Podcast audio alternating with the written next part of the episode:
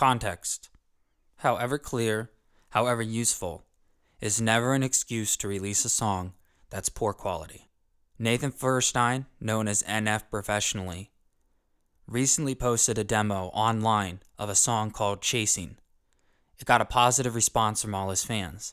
One fan, 15 year old Mikayla Sippel from Australia, covered a portion of the song in her own house using her own, what appears to be, or sounds to be, an electric piano.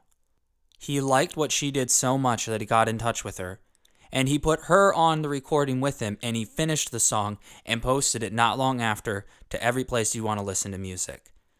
This was released on October 12th. It's called Chasing underscore demo and it features Mikayla. And the quality is quite erratic. Of course, you have his piano from the studio. That's also probably electric. You have his voice. It's mastered well, it's equalized correctly, it comes through crisply and for some reason you have a violin, this is a common element when you're working with a piano to have some strings involved if you're not going to have any percussion. And yet they also included the voice of Mikayla in her cover that she did. And that has such noise in it, even though it gives a lo fi sound, which is somewhat artistic, it ultimately comes across as cheap and unfinished.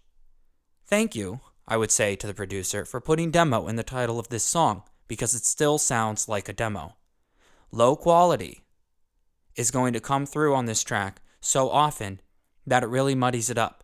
And although right now it's a very interesting track in context, in the future, NF may look back and regret that he released it at the time he did without finishing it. If I'm NF, I want to go into the studio, add a rhythm, add percussion, and add a rap as well.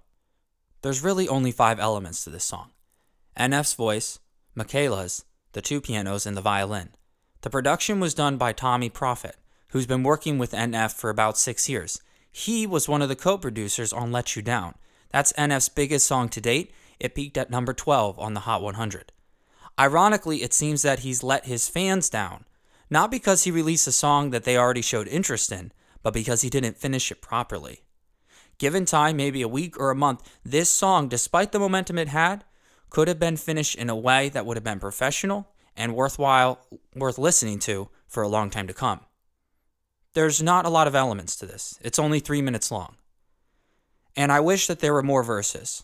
Even if there's not some rap involved, I wish that he extended the concept. Because it comes up across sounding a bit too much like Billie Eilish. And Billie Eilish's song have the added advantage of Phineas's production, which is so heavy on bass on kick, and all the other elements that sound good in a stereo that it'll get listened to on repeat for many people. But this song does not have those elements.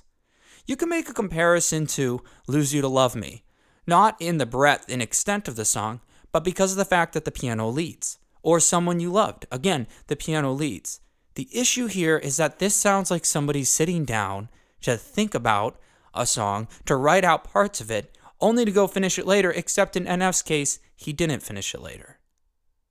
He just put together the pieces in production and called it a day. Right now, this song is trending. It was in the top 10 on the iTunes sales charts.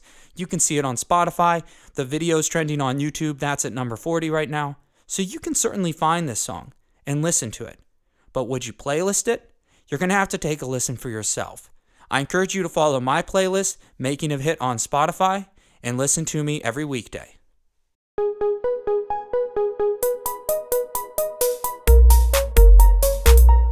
Making of a Hit.